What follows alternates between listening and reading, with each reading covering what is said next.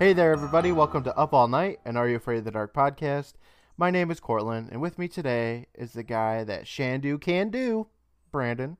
How you doing, Brandon? Hey, Courtland, I'm doing fine. Well, that's good. Glad to hear you're doing fine. It's fine. Everything's fine, Brandon. Everything's a so fine. oh, so how you doing this week? Besides fine. Um, yeah, I'm doing doing okay. That's good. Did you do anything interesting? Nope. God, we never do. I We're know. the worst. Every week I'm like, did I do anything interesting? And I struggle, and I'm like, surely I did something of note, but no. I don't think I Never. did either. It's okay. I've worked. This will be my 18th day in a row of work, so that's pretty rad. Yeah, that is super rad. I know. I just love going to work. I love the part where I just don't spend time with my family and I can just go to work and be a robot. It's great. That's the dream. Yeah, it's rocking. Living the dream. You know it. Hey, did you get Borderlands 3? Yes, I did. That's awesome. And I played it for like an hour. Uh, like hour total.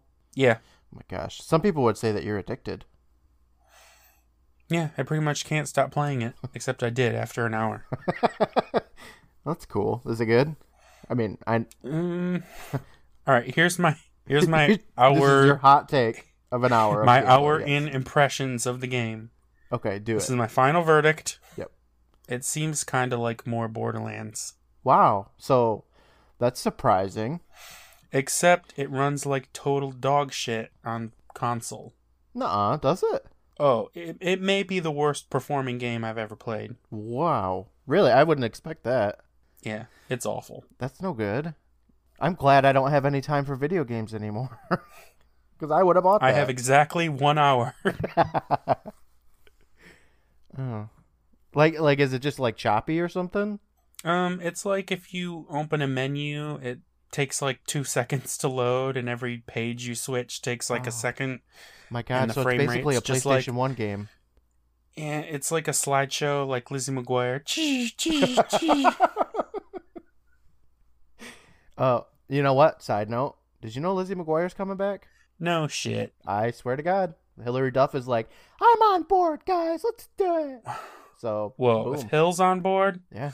then I'm okay. But what about Lalaine? Oh, that's a hard one. I don't know. Is she in jail or something right now? I don't know. I think she stopped existing. That could. I mean, spoilers. Everybody does, but I don't know. Honestly, Brandon, I feel of the two of us, you would be more apt to search for Lalaine than I would. You know what though? Lizzie Yeah. McGuire wasn't really my jam. No, I was way more of an even Stevens gentleman myself. I liked that so Raven because I love Raven-Symoné. yeah, um I was kind of on the outs with Disney Channel by that time. Oh, look at me! I'm snooty and Brandon. And mm, mm, mm. I was busy. I was all about Beyblade. high-minded Cartoon Network. I was busy with my ROMs at the time because that's what was cool. ROMs were awesome though. ROMs are always cool. You know what? I get that feeling though. If I have something for free, like if I have an infinite supply of video games, I'll never know what to play and I'll never appreciate what I do play. If I buy a game though, I'm like, okay, yeah, I'm going to play this, I'm going to beat it. I'm going to spend more than an hour on it, Brandon. Um, that's what I used to be like until I got Steam, and now all my Steam games are the same as my giant list of ROMs, Yeah, that's why I don't like Steam. and I just don't care about them. yep. Don't play them. I mean, aside from the fact that my my laptop is just full of gigabytes upon gigabytes of our voices, like literally, I, I'm running out of space. it's just us talking. Your voice is just taking over like weeds. It is. Yes. There's no stopping it, Brandon. Well, we just went through like seven different topics. That was exciting. Except for that part where you were like, "Is Lalaine still alive?" Is that even her name? Was I, it remembering is, that right? I think Oh, her name is just like Madonna. It's just one word. wow. Yeah, I think like the Legend of Zelda comes out today, the remake Oh of, yeah. of Link's Awakening. I was interested in that because I've never played that one. I really enjoy that game, but man, I played it so many times already that I don't know if I want to spend money on it again. But what if you could play the exact same game, I'm but it listening. looked a little different? Well, the dungeon builder thing does look interesting. I've heard that it's kind of not very good. Oh, who'd you hear that from, huh? A, a random commenter on a Reddit thread. Oh, And I read that and I thought, well, that's, you know, that's the bottom line. well, I mean, at least if you have never that played that said so. one, it's a good game. So, and also it looks really nice. Well, it's a Nintendo game, so I'll wait until it goes on sale for 2% off in five years and then I'll buy it. I know, right? That's like, that's what I do too. Wait for sales. That's why I only play like twenty year old games.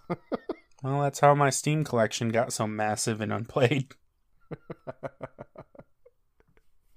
uh, Brandon, do you want to get into this episode we just watched? I guess we could. I suppose it is the reason we're even talking. So, It is the reason for the season. oh my god, that was- Season two, that is. Oh, almost season three. We're getting closer and closer, Brandon. Only fucking another episode, and we're out of the season. Whew. I barely knew ye. Season two? I know. All right. So Brandon and I just got done watching season two, episode twelve, "Tale of the Hatching." I liked this episode. This episode was alright. I felt like this episode, more than any episode I've seen so far, felt like a retread of past themes and things. Even more so than Locker Twenty Two. Even more so than Locker 22. Okay. Even That's more so than Frozen Ghost. That was a retelling of the same story that we were already listening to, though, where everybody was just like, ghosts, ghosts, ghosts, ghosts.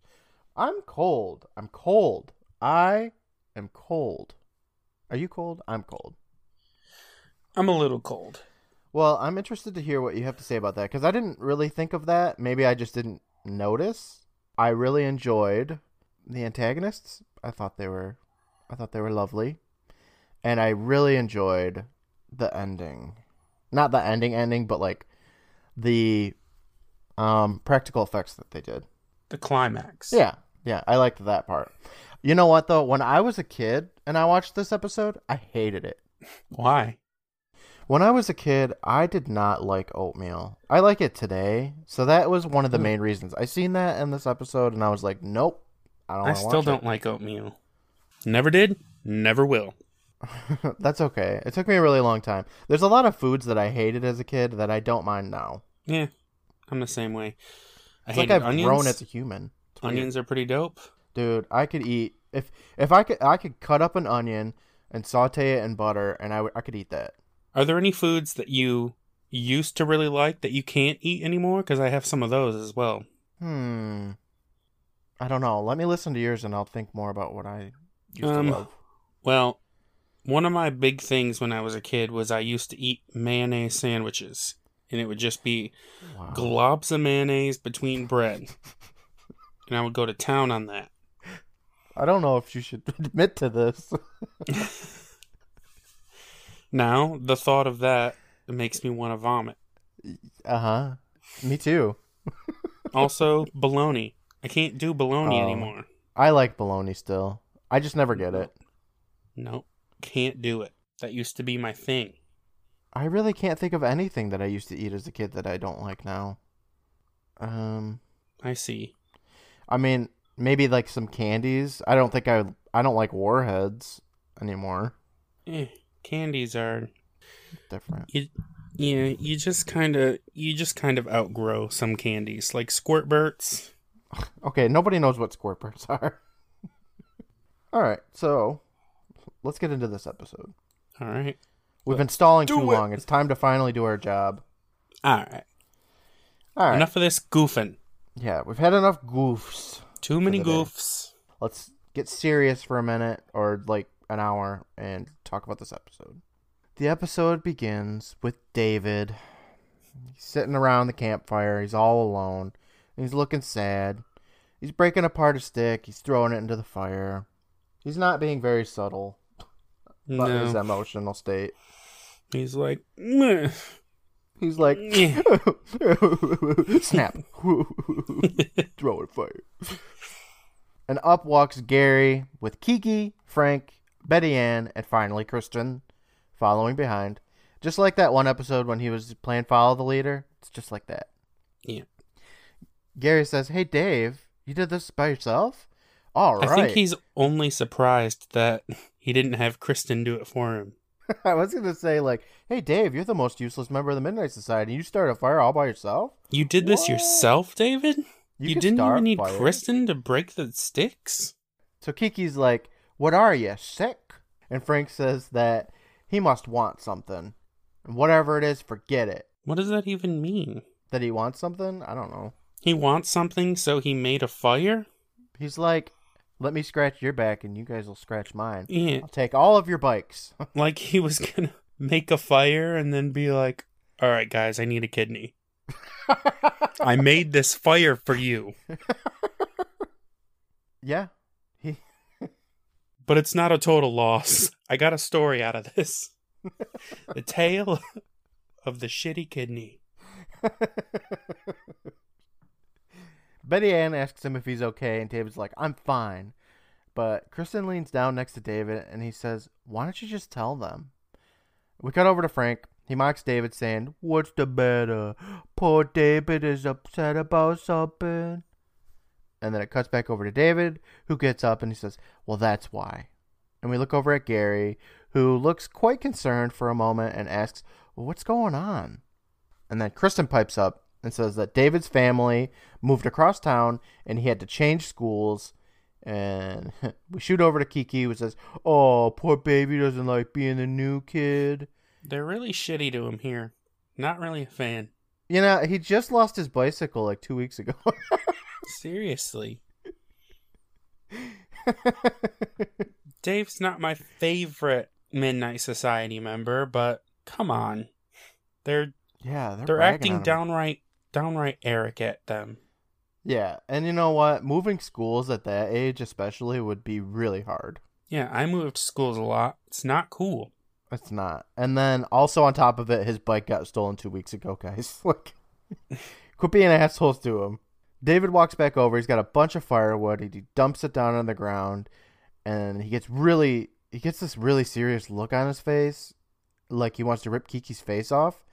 And he says, "If you think it's funny, why don't you try changing schools? You don't know anybody. You get lost. The kids treat you like you're invisible because they already have their own friends." If that means I'm being a baby, then I'm guess I'm being a baby.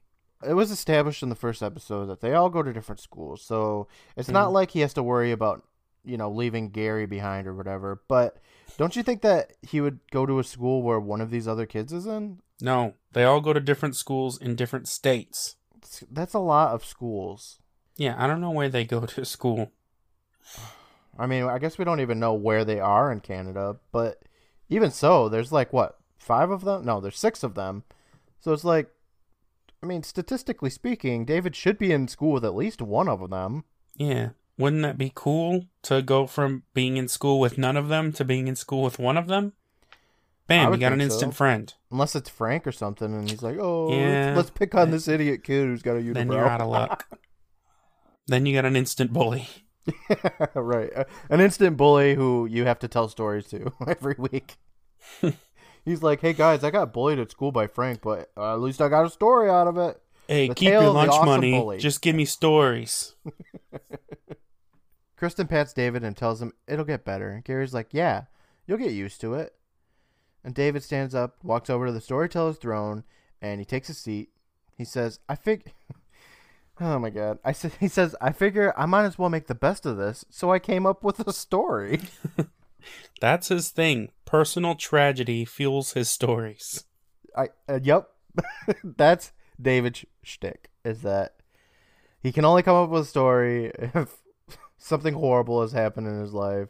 It's like he didn't have a shtick, and Eric's thing was, you know, his grandfather died, so he came up with a story.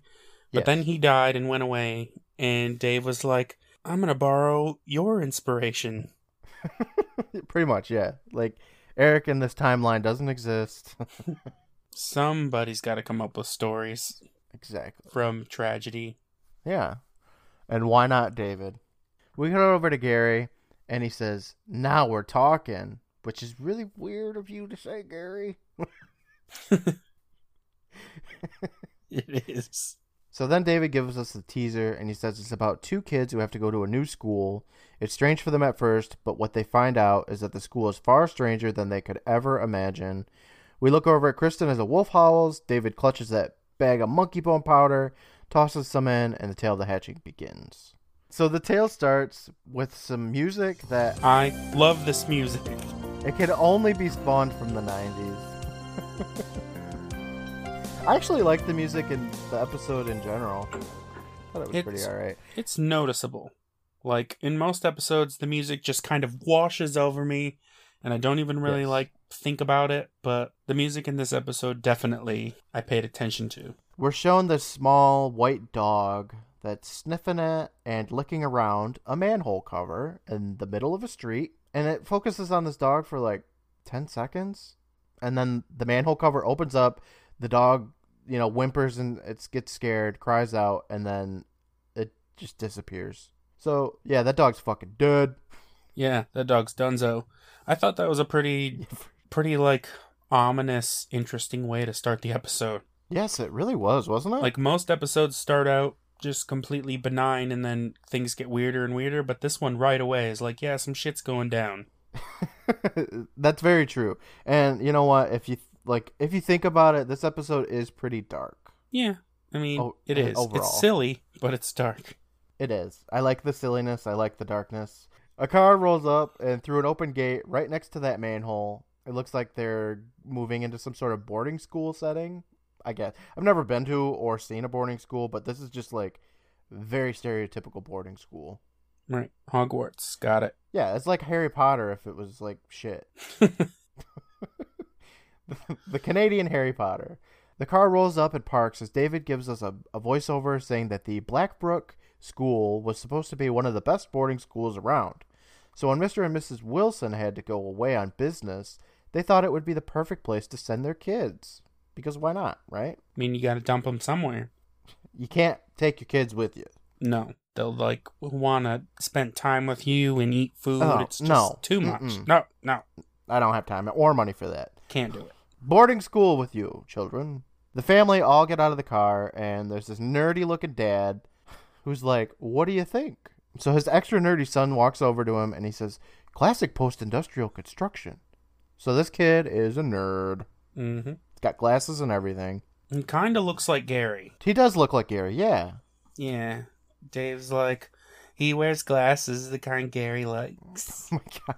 He's like Gary, but way smarter. Mom and the daughter walk over too, and mom thinks it's a charming little school, while the cool sister thinks it's a pit. Oh, and dad's like, well, okay. I think it's time we go find the Taylors, and he ushers his family inside. The sister kind of reminded me of Amy from Hungry Hounds. Uh, yeah, me too. And it's funny because my wife was like, is that Kimmy Gibbler? When we watched it. And I was like, no, Kimmy Gibbler would have been older by now. Anyway, the scenery inside of this building, I thought it looked pretty cool. There's a big staircase, there's like a decorative post in the middle of the room.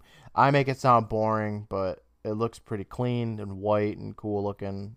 David's voiceover tells us that Augie and Jasmine had never been to a boarding school, which, I mean, who Wow. has? I know it's not just like a thing.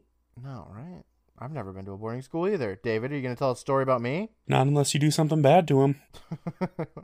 well, Augie and Jasmine, they've never been to a boarding school and they weren't happy about it. If only they knew what was waiting for them, they never would have stepped inside. And all the while, the family's climbing up the stairs to go to the Taylor's office, who is like the owner of the boarding school or something. I guess It's a um like a wife and husband combo snack pack. they're just the Taylors, the Taylors and the Wilsons. It's basically Home Improvement. Oh my god. it is, yes. In the hallway, Jasmine asks her mom why they can't just go with them, and mom tells her that they've already been through this. We don't want to disrupt school. So Jasmine fires back with, So you're ditching us in this prison? And dad's like, We're not ditching you. This isn't a prison. It's a very well known, highly respected. But then he's cut off by the sound of a girl screaming, and dad's like, oh my God, What's that? The family runs down the hallway to find out who's doing all that screaming. The parents ditch them to find out who is screaming. they do. Yeah. they hear a scream and they immediately run off and abandon their kids. I loved the dad's reaction. He's like, "Oh my heavenly Christ! What was that?"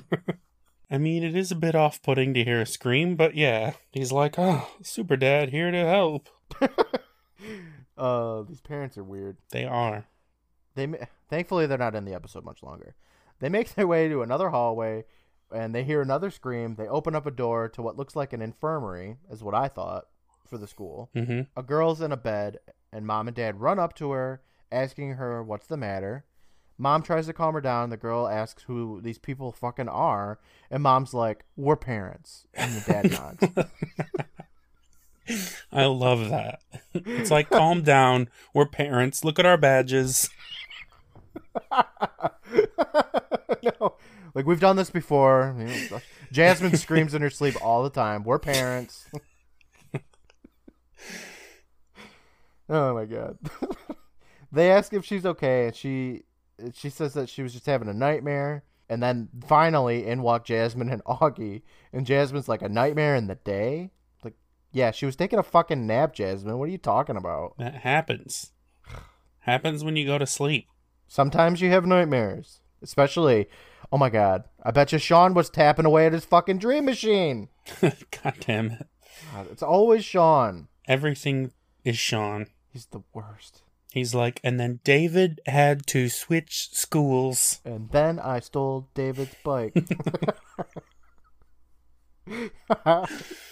What an asshole.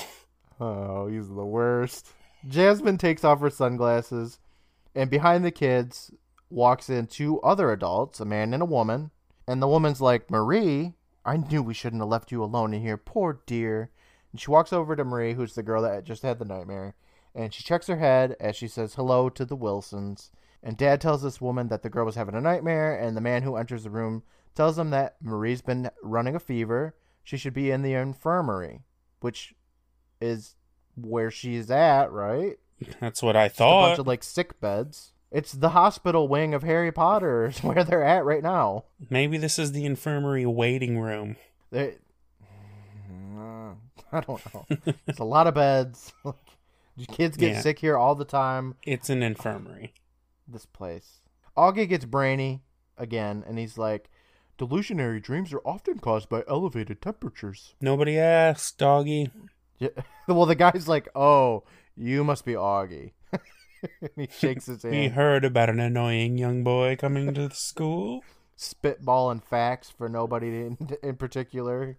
The Taylors welcome Augie and Jasmine to Blackbrook. You know what? I didn't write anything down about how to describe the Taylors. Um, Mr. Taylor is an old man. It's like Mrs. middle-aged. Taylor is less old, but yeah, older. she's got old lady hair though. Yes. They kind of remind me of like the neighbors in a sitcom that are like kind of goofy, a bit stupid. I don't know, like Ned Flanders almost. Ned Flanders is not stupid. You I know he's not stupid, back. but like they they kind of act like they're goody two shoes like that a little bit. Mm, Yes, Brandon, is your approval there? I have nothing more to add. Okay, then I'm not gonna edit that out. And they're goody two shoes. Yes, they are a bit goody two shoes. You're right. Marie sitting down. She's she's still saying it was just a dream, but the the woman, Miss Taylor, bundles her up in a coat and says they aren't going to take any more chances. Off to the infirmary. The two girls leave the room, and we look up at a speaker on the wall that gives off a horrible buzzing noise. Yeah, it is not pleasant. Not at all, and it plays like uh less times than that Ghost Boy was cold, but More times than the dog whistle from Full Moon.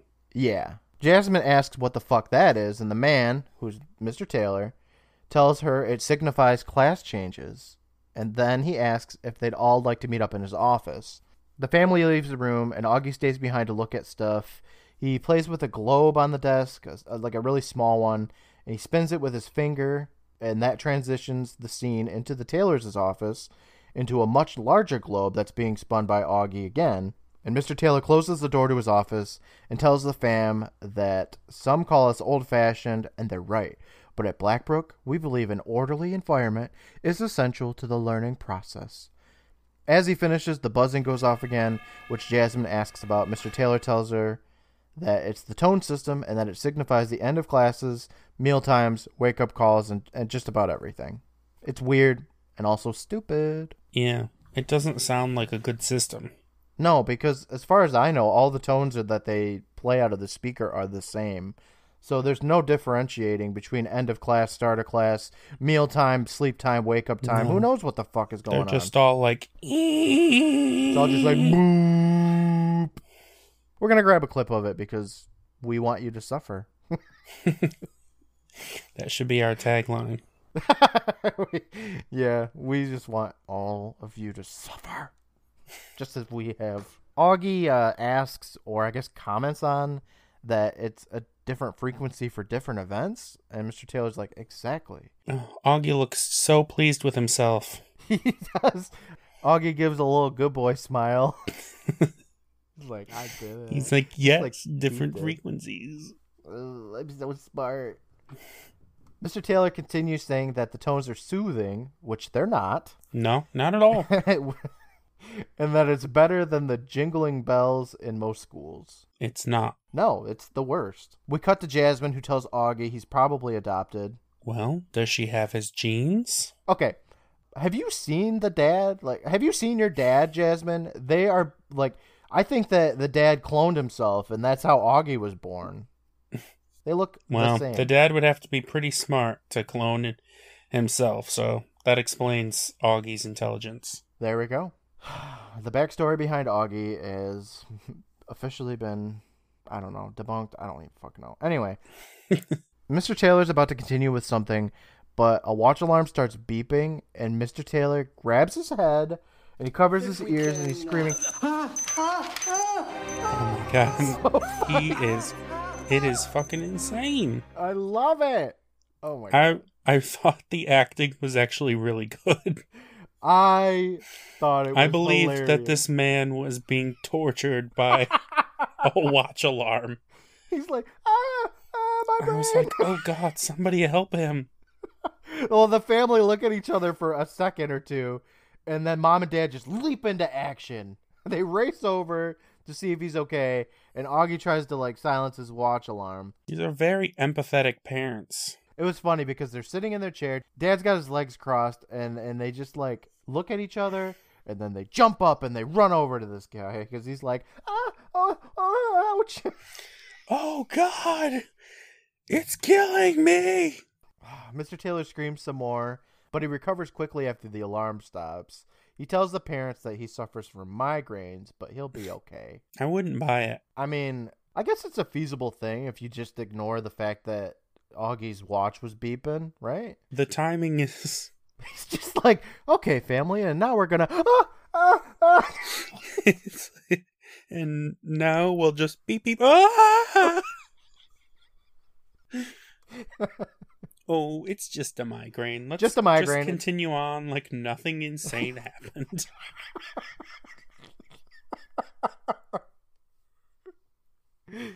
Oh my god.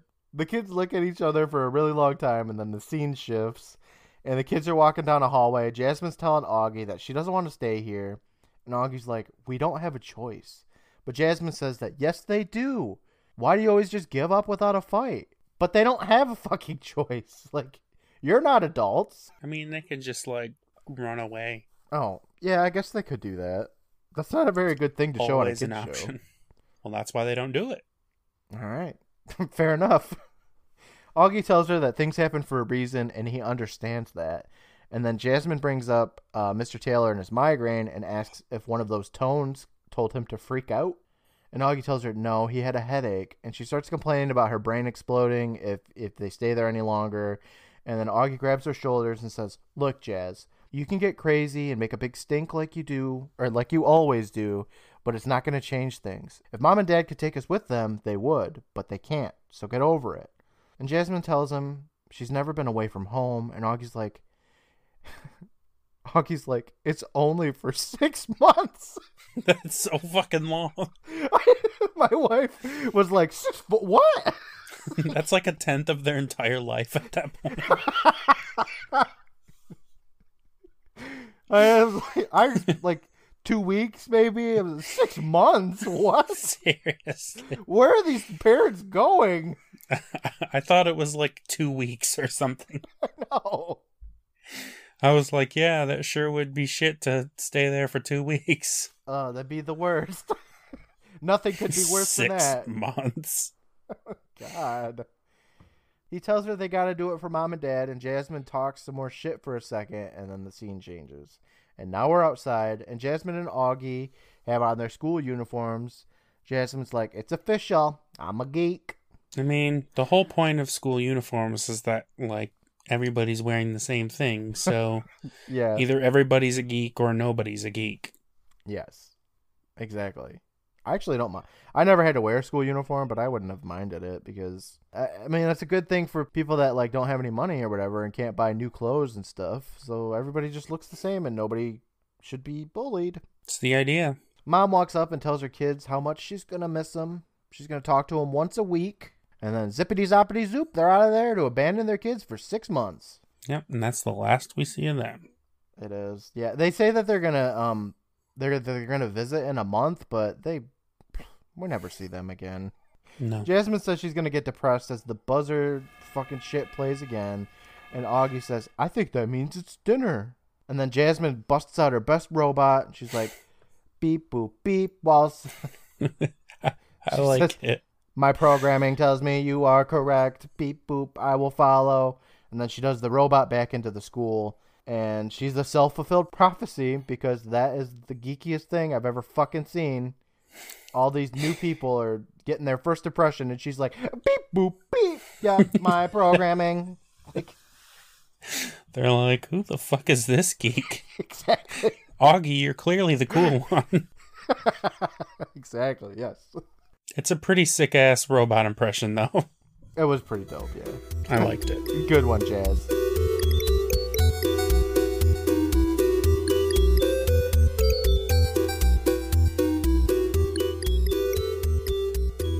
Hey there, everybody. Courtland here, your good buddy and your boarding school dropout. Thank you so much for listening to the show and our episode covering The Tale of the Hatching. Our Season 2 giveaway is still going strong. Have you entered to win yet? There's a total of three ways to enter in, so be sure to maximize your chances. First, check our Twitter at PRVT Island and comment on our pinned post your favorite scary movie and tag a friend. That'll enter you in. After that, head over to our Instagram page at Private Island Presents and find our giveaway post. Once there, let us know your favorite scary video game or book, tag a friend, and you're entered in to win. While you're visiting, you can follow us for fun and hilarious gifts, posts, pictures, and more. The third way to enter is from our Patreon. All current and future patrons will automatically get a third bonus entry in to win. You can become a patron at patreon.com slash private island. Being a patron will help support the show so we can improve things like our microphones, editing software, external storage devices, and more. All donations to the show go right back into it. I'd like to take a moment and thank all of our patrons. Our Golden Boss Sticks, Michael, Bryce, and Kathy, our Silver Goth Brett, and our newest patron, the Bronze Beth Angela. Thank you so much for your support, everyone. We sincerely appreciate it. If you've become a patron now, you'll have instant access to early uploaded episodes, a sticker will be sent to you, and you'll have exclusive access to bonus episodes such as more book readings. So, for the Season 2 DVD giveaway, there's a total of three ways to enter one each from Twitter, Instagram, and Patreon. The contest ends, and the winner will be randomly selected from all entries on Monday, October 28th, just in time for Halloween and our Season 2 wrap up episode to go live. So enter in while you can. Do you have any questions or concerns? I'm always happy to talk through email. That's privateislandpresents at gmail.com. If you're liking the show, be sure to tell somebody about it because everyone wins with Are You Afraid of the Dark? You can also give us a five star review on Apple Podcast. I've been working hard to get all of our episodes uploaded to YouTube, so if you have a moment, please like and subscribe. Our YouTube channel is Private Island, two words this time, and I would love to generate some buzz through that channel. You can find a link to our YouTube, Patreon, merch store, and more through the Linktree link in the episode description. There's also a link to the Podcast Junkie Discord server. As always, I'd like to thank the Benevolent Badger for his work on the music for our podcast, aside from this theme from Toby Fox. I'd also like to thank Brandon for the artwork. Thank you again, everyone, for listening. For now, I'll let you get back to the show, and I'll talk to you later this week for a special bonus episode. Bye, you guys.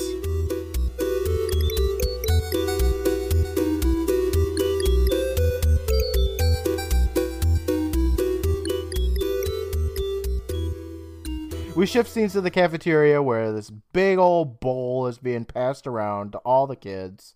It gets to Jasmine and she's like, "What the fuck is this?" Some kid across from her. What the fuck is it? Ugh, it's disgusting, is what it is. Some kid across from her tells her it's, Sponge. and they're like, Sponge? Like what you clean with? and he's like, No, sponge with the U. It's great. Try it.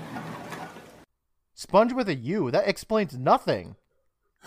Yeah, I was like, is that a thing? Is that some like Danish traditional slop? Never heard of it. Me either, but it looks disgusting. So is it spelled S P U N G E? I, s- I guess. He wasn't clear on the rest of the spelling. We just know there's a U in there somewhere. I don't understand how telling her that it's spelled with U just makes any fucking It's like. But uh, no, there's a U in it. It's delicious. None of that disgusting O bullshit. yeah, right, right. I, the kids look at this bowl and there's just this pure white, almost oatmeal looking garbage in it. Jasmine says no thanks as Augie spoons it around and he's like, it's some sort of grain meal, like grits. And it looks like I don't even know, like like plaster, glue. It's fucking gross. It doesn't look good. That's what made me hate this episode as a kid. But the heroes thought the same thing as you. How have no none of these other children been like, I'm not eating this shit? Because this the school has a good amount of kids in this cafeteria right now. Look, they all probably started out saying, I'm not going to eat this disgusting gruel, but then they try it one night because they're hungry and then they're addicted to it. I guess so. They could have just like had it so that this was the only food. That's true. Sponge for breakfast, sponge for lunch, sponge for dinner. Yep, exactly. That would have solved all of their problems. Spoilers. The kid across the table says it doesn't look so hot, but it's good. we get it for dessert every night. And Augie says he's gonna pass as well, and that stupid speaker buzzes in another fucking annoying tone, and the kids tell him he'll show them where to put their plates. Jasmine complains about the buzzer again. The two walk away, and then some motherfucking kid with a goddamn bowl cut runs over to that bowl of sponge. He dips his two fingers into it, and he puts that shit in his mouth, and he Ugh, smiles and runs away. I was going to eat sponge, but now that he put his fingers in it, just. That kid ugh. was like dipping his fingers in it, and he put it in his mouth, and he's like, mm, mm, Mm, sponge. sponge. and then he smiles in the camera, and he runs away. Ugh, hated it. I hate that kid. I hope he gets eaten. The next scene shows us the main entryway to the school where the kids first walked up into the stairs. We get a voiceover from David saying that, you know, all the other kids they were pretty cool. They seemed like they seemed to like the place, so Augie and Jasmine decided to kick back and try and fit in. But still, there was something just a little off about the Blackbrook, like some very strange rules. So David's telling the story, and he's like, "Yeah, these kids had to go to a new school, and you know what? They loved it. All the kids were cool, and they were gonna fit in. So then, why don't you just do that, David, Yeah, seriously. instead of getting like depression over it? They made new friends easily. Everything went well. All the kids were cool. They were accepting. Jasmine did that bomb ass and then robot. they realized that being upset was just a waste of time and their stories were stupid. yes, David should take his own fucking advice. Jesus, David. Maybe he's just coming up with an ideal situation. This is what he would want to happen. That would make sense. Yeah. All right. So uh, the kid, there's this kid that's walking, and he's got some sort of electronic device in his hands. It's not quite a Game Boy, but it's still like beeping and booping and whatnot. And, Yeah. and up runs Mr. Taylor. You get the idea. It's a game. It's like I don't know. It's probably one of those crappy handheld like 1970s electronic toys or something. Tiger Electronics. Yeah. But Mr. Taylor starts running up to this kid. He's like yelling at him. He's like, he's like Willie, Willie, what the fuck? We've talked about this before, young man. And he holds out his hand, and Willie gives over that odd device. And Mr. Taylor pats the kid on the back, and he says, "No sad faces. We'll just remember next time, won't we?" And then the camera moves over to Augie, and like it just pans over. He's sitting on the stairs. He closes the his book that he was reading, and he and he runs up the stairs. It's trying to tell us that Mr. Taylor doesn't like beeps and boops. Yeah, I think we established that from the fact that he went absolutely insane from just beep beep beep beep. Ah, ah, oh my god! Ah.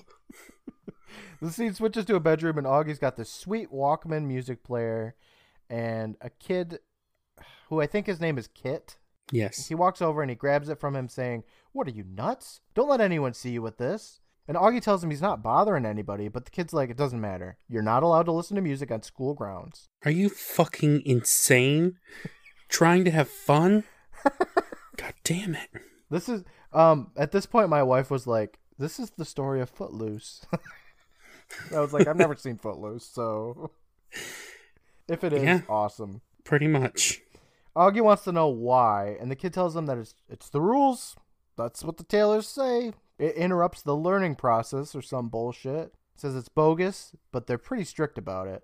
If you're gonna listen, you gotta be cool about it. And Augie looks around and then he hides that shit under his pillow. What does be cool about it mean? Does it just mean wear headphones? Because that's what you should do anyway. He had headphones right there.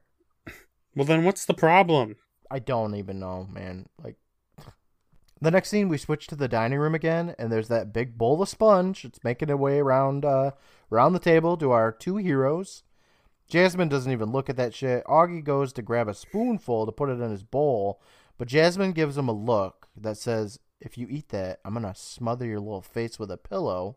So he decides against it, and he passes the bowl of sponge on. And we get another voiceover from David that says, After a couple of weeks, they got used to the rules and even started to like the place. They're at the school for a couple of weeks now, and they're still eating lunch together every night. They don't have any other friends, no. I mean, come on. All the other kids are pretty cool. Surely they'd have met someone by now. I mean, they did kind of. Jasmine's got Marie and Augie's got Kit, but even so, you like, yeah. Number one way to be a geek a at a new school is hang out with your little sister or big brother all the time. Good point, yeah. The scene switches. It's nighttime now in the bedroom. And David tells us then one night, this took a strange turn. And in the bedroom, the kids start getting out of their beds in a trance. And, and we're in the girls' bedroom. So Jasmine looks around to see all the girls just walking away.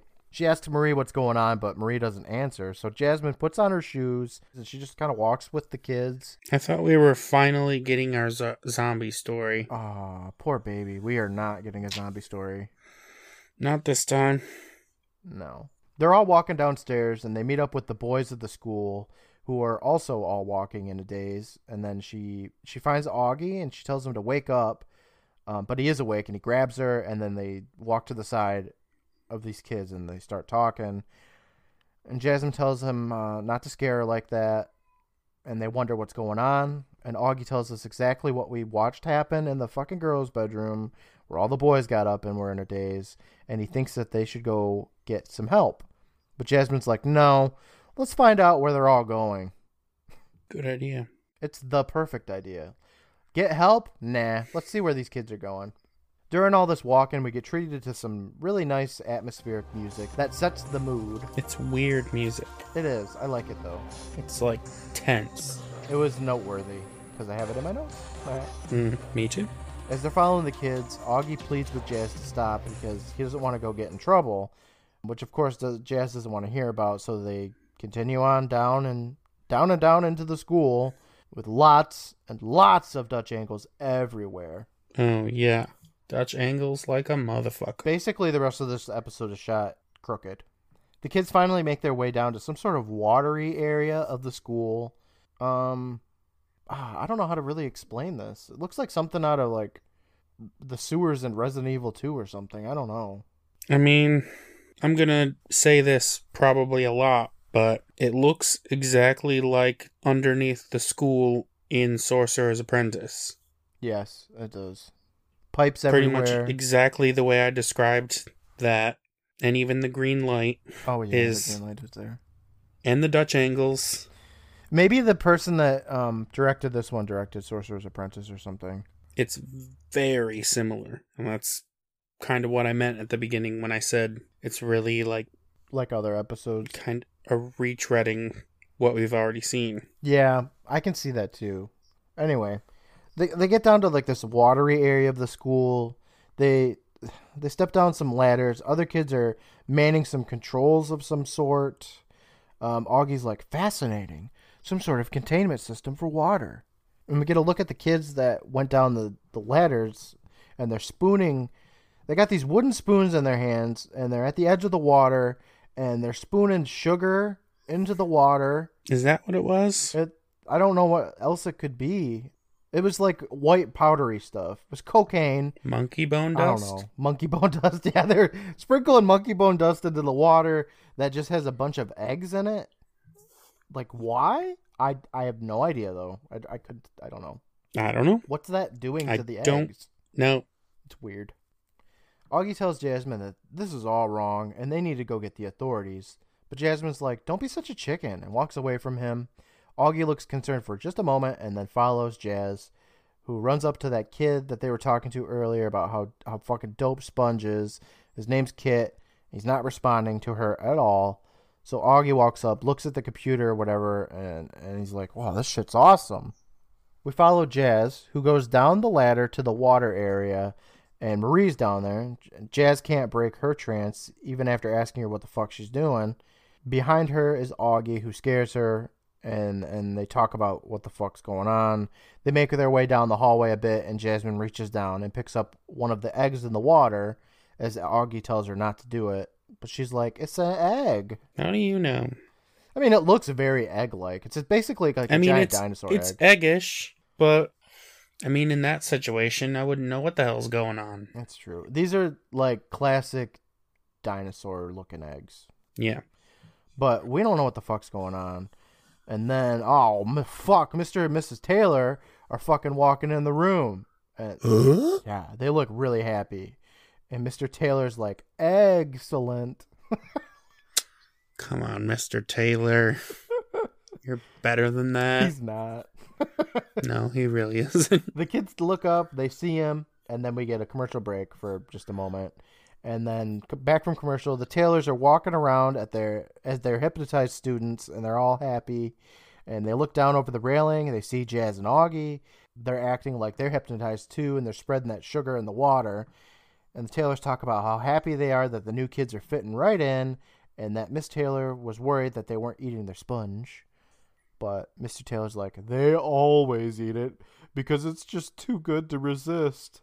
And they laugh about it before walking away. And Jasmine's like, okay, come on. And the two kids get back up the ladder. They follow the Taylors back upstairs into their office. And on the way, Augie asks if they can call the police. But Jasmine's like, nah, I want to find out what's going on first. Call the fucking police, kids. Seriously. Just lead them down there and that would be enough to go, yeah, this is Something's going on here. this is a little weird. Every child is being drugged. and then the cops would eat the sponge and boom, they're part of it. Oh Like spoilers, the moral of the story, if you get if your gut tells you to call the police, you should call the police. Just do it. Especially if everybody around you is just in a hypnotized daze and you can't break them. Like call the police. yeah. In the Taylor's office, the the two grab a set of keys and they open up a secret cabinet as Miss Taylor says that their work is finally going to pay off. The incubation is nearly complete. So, if the incubation is nearly complete, don't you think that these kids would have already gotten up at some point to take care of these eggs? That's what the sugar's for. Just like nourishes them for a few weeks or something? I guess. I don't know. Isn't the point of an egg that they like have food in there? Yeah, Does the egg just absorb sugar? that must be what it is. Well, anyway, Mrs. Taylor takes out this gigantic fucking martini glass filled with sand or dirt or something. It's like slop. And the two take a spoonful of it and they eat it for some reason. Mr. Taylor says it won't be much longer now. Mrs. Taylor tells him that the master is pleased. She's been patient for these last 100 years. Mrs. Taylor puts that huge martini glass back into the cabinet. This is so Sorcerer's Apprentice. She grabs two smaller glasses and then she grabs some green goo. While this is going on, Mr. Taylor's talking about how their patience will be rewarded and that they can shed these infernal, I don't know what he says, human skins maybe. We look at Mr. Taylor, his arm and wrist area, and he's scratching at the skin underneath it, underneath his human suit, which is just like spiky and green. And I thought it looked really cool. It's like alligator Yeah, skin or something. Alligator skin. Yeah. It was awesome. Mrs. Taylor's got that green slime cocktail, good to go. The two have a toast. They just had a drink. Well, I think that they ate like some sand or something and now they're thirsty. Okay. So the two have a toast to their troubled past and their glorious future. And they clink their glass. They're like, to the master. And then they drink up on that fucking classic Nickelodeon green slime. the kids in the hallway, you know, uh, Augie and Jazz have been watching this whole thing. They they see that shit. They look horrified, like they're fucking gonna puke, and they run away. Jazz's face is really funny. She's like, she's like, and she runs away. In the dorm room, Jasmine's like, "Did you see that shit?" And Augie's like, "This can't be real." Jasmine tells him that once those eggs hatch, this place is going to be crawling with those things. And Augie wonders if they're aliens, but Jasmine doesn't really give a fuck. They just got to get out of there. They got to tell somebody. And then Augie freaks out and he says, We can't. They'll catch us. And he hops in his bed and he starts to cover up. But it's like, dude, you're the one that wanted to call the authorities in the first place. So just do it. Well, now his plan is to just lay down and go to sleep. didn't make any sense. This whole time he's like, Jazz, let's just call the police. Come on, Jazz, let's just call the police. And then she's like, All right, we should call the police. And he's like, No, I'm too scared. We're gonna get caught. what are you talking about? I mean, the police probably would think it's a prank. Yeah, what kind of sane, rational human being wouldn't? But Although you could just be like, yo, they're abusing us here at the school, and you could investigate exactly. and then Good be like, oh, Yes. they're zombies. Okay. Well, Jasmine grabs him and he says, Look, all you ever do is follow the rules. Well, the rules just fell out the window, pal. You talked me into staying here, which he didn't. And now you're going to get No, us she had to. She, she had to stay there. You should be blaming your parents, not Augie. They b- abandoned you. She says that she's going to go get dressed. You get a grip. Augie sits up in bed. He pats his robe, because he's wearing a robe, and then slowly looks up at the speaker on the wall where that horrible and annoying buzzing tone plays out of. And it looks like he's hatched a plan. The scene shifts. Augie's dressed in normal clothes now, and he's headed down the hall to go pick up Jasmine. He knocks on the door and says, Girl, I got a plan. But the door opens up, and he screams because Mrs. Taylor walks out, and she's Oh, she's got Jasmine in a sleeper hold. and she's like, You children have been naughty. You should have eaten your sponge like all the others. And Augie tells her she's a monster. And she laughs in response. And she's like, Me? You haven't seen anything yet. And then Jasmine bites down on her hand, which was covering her mouth. And Miss Taylor releases her and she runs over to her brother. The two run away. And we get a good look at Mrs. Taylor's hands. And the effects here were pretty cool. Like, it was kind of gross. There was this bite mark on her finger, and you could see like the green scaly skin underneath it. Yeah. I liked it. So their their skin suits must not be that strong. Yeah, seriously. They get a scratch and like their green scale lizard skin just shows underneath. like they better be damn careful. I know. They better not catch on any jutting nails or anything because then story's over. Mom and dad are going to see that. They're going to be like, "Wait a second. You're you're lizard people." All right, we'll be back in 4 months now. The kids run down the stairs and they meet Mr. Taylor in the hallway, who slowly walks up to them and is saying, You can't leave now. The excitement's just begun. And the kids turn around and they run as he laughs. and he makes no attempt to catch them. Not at all. They, he just walks nonchalantly towards them. And he's like, These people are not menacing people. They're goofy more than menacing. yeah, not really like a credible threat. No. It was it was a little odd, but I kind of liked it because I liked the goofiness. So down more stairs they go, and they make their way back to that watery room. And Augie tries to stop Jasmine, saying, "saying No, that's that's back the way with the eggs." So the kids run in another direction, and they go down even more stairs. And I'm like, "Damn, who built all these fucking basements?" But whatever. They look around for a moment before going down another corridor, and Jasmine doesn't like this, and we're shown their feet, and they're walking by a bunch of trash on the ground, just some like old things everywhere. I didn't really notice if there's any rhyme or reason to what was down there, though. I'm thinking that it was the remains of other people. Yeah, I think that's the implication. Okay. Like, I didn't see any bones or anything, but I think it was like shirts and shoes and yeah, stuff like people that. People have been here before. Yeah. It's kind of creepy. Augie's like, it's okay. They'll think we escaped. And the kids stop as they hear a loud roaring noise in front of them. And Augie tells Jazz it's probably just the pipes. A light turns on. And the kids turn around. And behind them is Mr. and Mrs. Taylor. They've locked a gate behind the kids. And they tell them that they should have eaten their sponge. And that they can't let them out now and go so that they can go and tell their secrets. The kids back up some more. And Augie asks, asks What are you? Mr. Taylor pipes up saying that they're the last of a race that was doomed to extinction until now. Mrs. Taylor lets them know that they've been nurturing the eggs for ages. Soon they'll hatch, and once again we can populate the earth. And Jasmine dedu- deduces that they used the kids to care for the eggs. Mr. Taylor's like, It's genius, don't you think? It's ironic. Hmm. Why does everybody use school children for all their plans? Because school children are dumb and they'll eat whatever you put in front of them. I mean, you could probably just pay some people to throw sugar on some eggs and they wouldn't ask questions. Yeah, but they're a race of meat eaters, you know, all kinds of meat. And Mrs. Taylor nods, and Mr. Taylor continues to saying that once the eggs have hatched, the children will serve another purpose because the young ones are going to be very. Yeah, but if you pay adults, then they can eat the adults and there's more meat. Yeah, but I mean, I guess you could just tell, not tell them that they're going to get eaten, but I assume that's not part of the plan. like we're going to pay you to sugar these eggs, but we're not going to tell you you're going to get eaten afterwards. Hmm, it's a solid plan. Yeah, you're right. You know what's weird though? This is a school and there are no other teachers. Where's Miss Crenshaw? There's no teachers at all. Uh-uh. I don't even think that these people teach anything. Like the tones go off for other classes, but there's no teachers, and Mr. and Mrs. Taylor can only be in one spot at a time. Yeah. We know that they have dinner and some sort of recess. The, and sleeping. Yep. It just doesn't make any sense. Well, Mr. and Mrs. Taylor, they laugh as another loud growling noise comes from down the hallway, and then the kids turn around to look, and Jasmine tells Augie that they're trapped. Mr. Taylor tells the kids that very few children have caused a problem the way that you two have, but when they do, they always end up down here. Mrs. Taylor tells them that they're very lucky that they get to meet the mother. And more, gr- more growls sound from down the hallway, and a bunch of fog appears. Mr. Taylor tells them that they've stumbled upon the lair of their master, and he laughs because she hasn't eaten in days.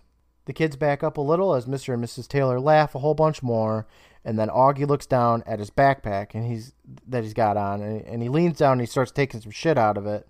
And Jazz asks what he's doing, and he's getting out a s the speaker from the wall. He like took it down from the wall. He took that with him. He's got the speaker. He's got his Walkman, and then down the mm-hmm. hallway, this gigantic, like dragging looking monster is making its way towards the kids. Yeah, I guess that's how you'd describe it.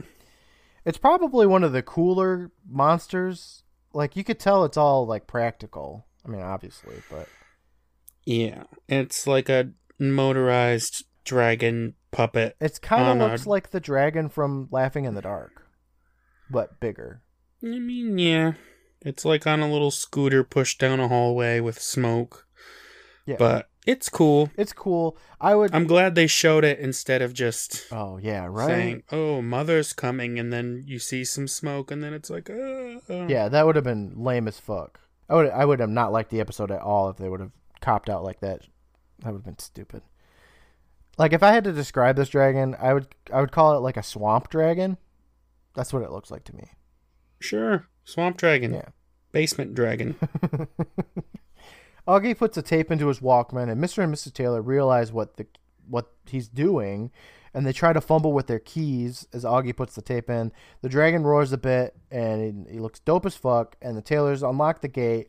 They run in to stop the children, but it's too late. Jasmine's got the speaker in her hands, and Augie starts playing the music, and some screeching rock music starts blaring out of the speaker. it's just more generic guitar solo shit like dark music. it is. It's just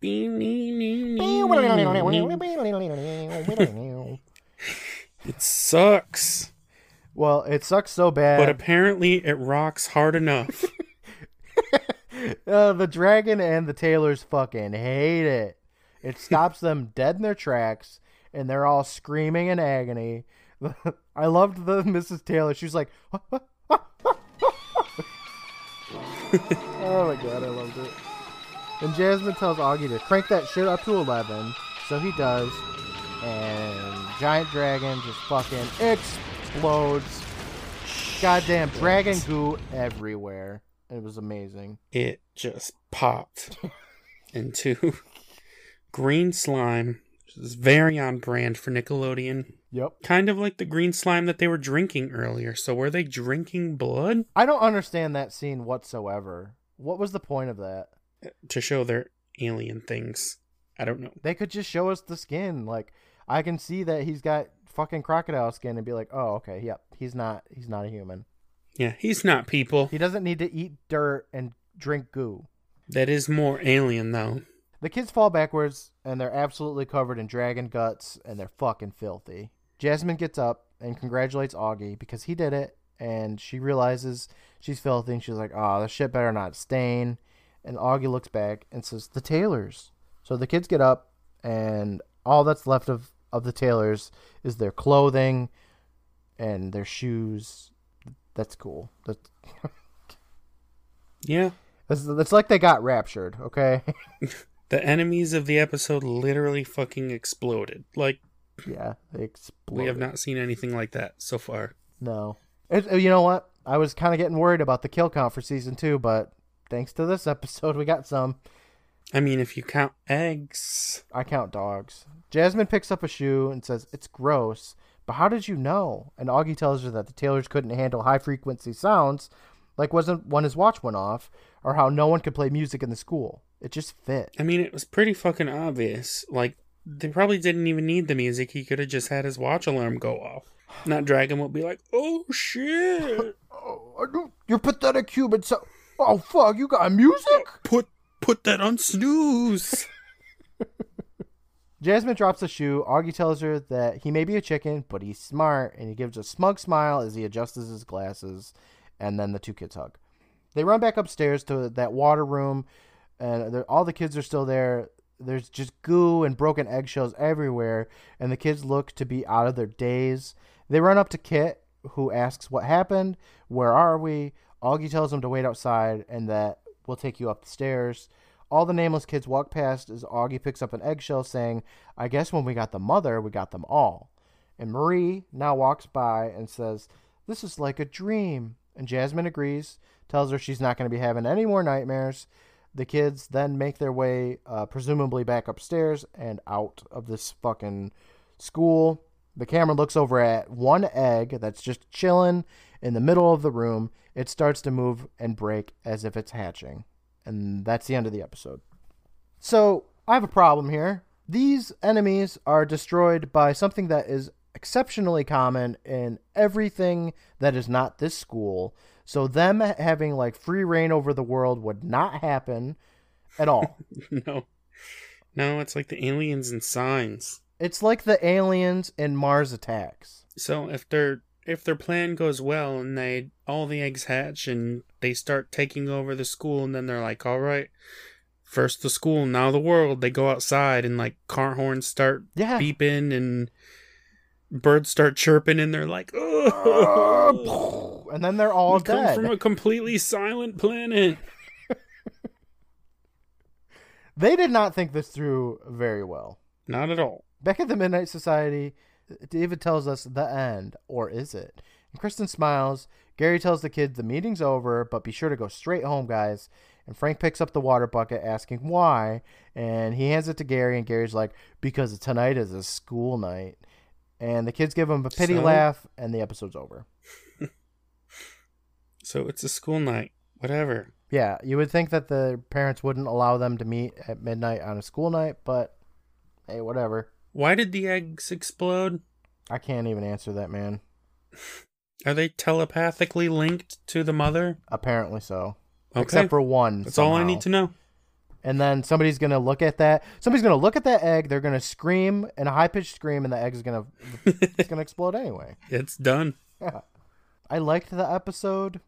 I had a good time watching it, but I can totally see the parallels between this and Sorcerer's Apprentice now. Oh, it's so it's so Sorcerer's Apprentice. These guys have been harvest like they've been watching over these eggs for 100 years and then they they take over some school students for a minute, a day, just like Goth, and their plan is thwarted by something simple.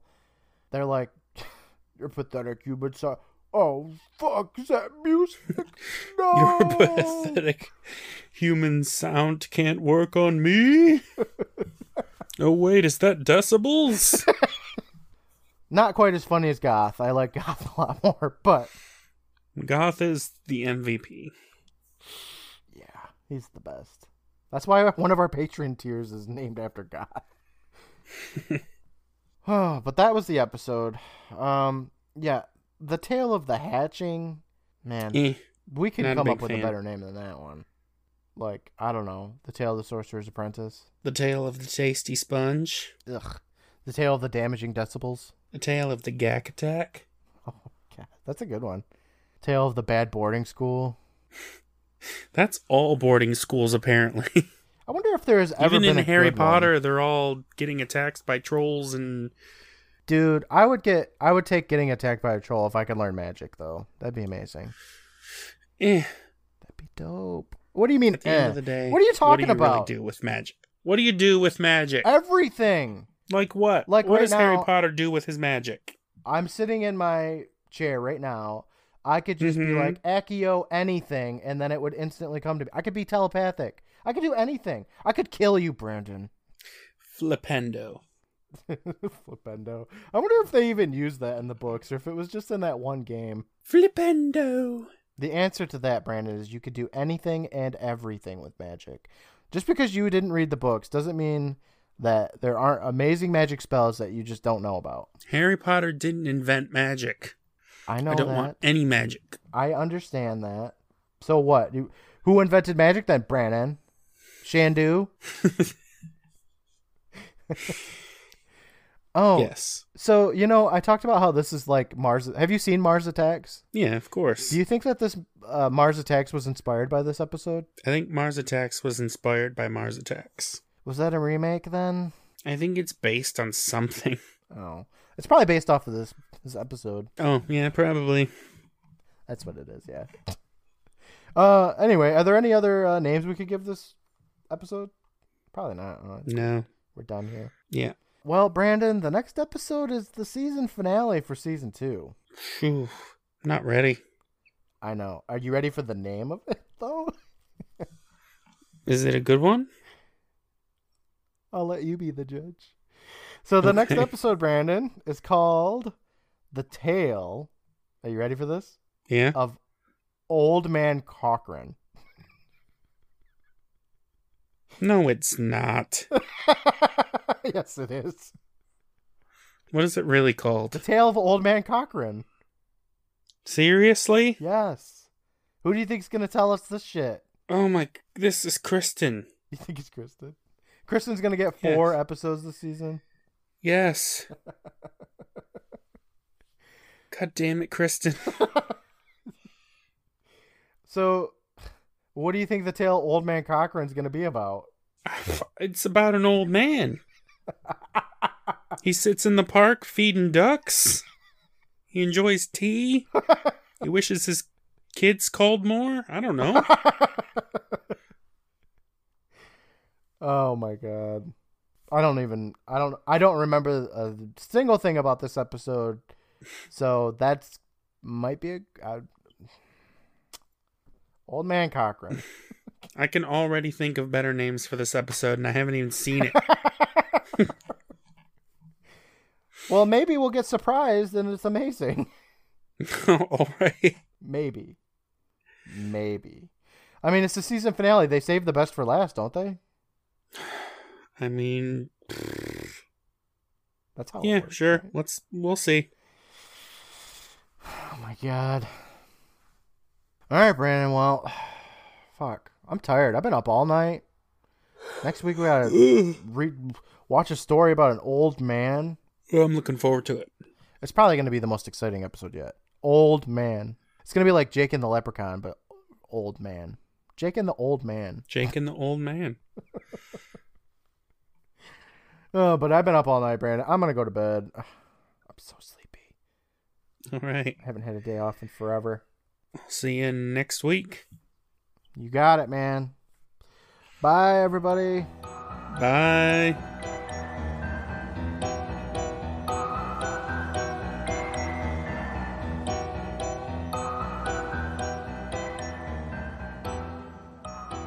If we can. Uh, ah, ah, ah.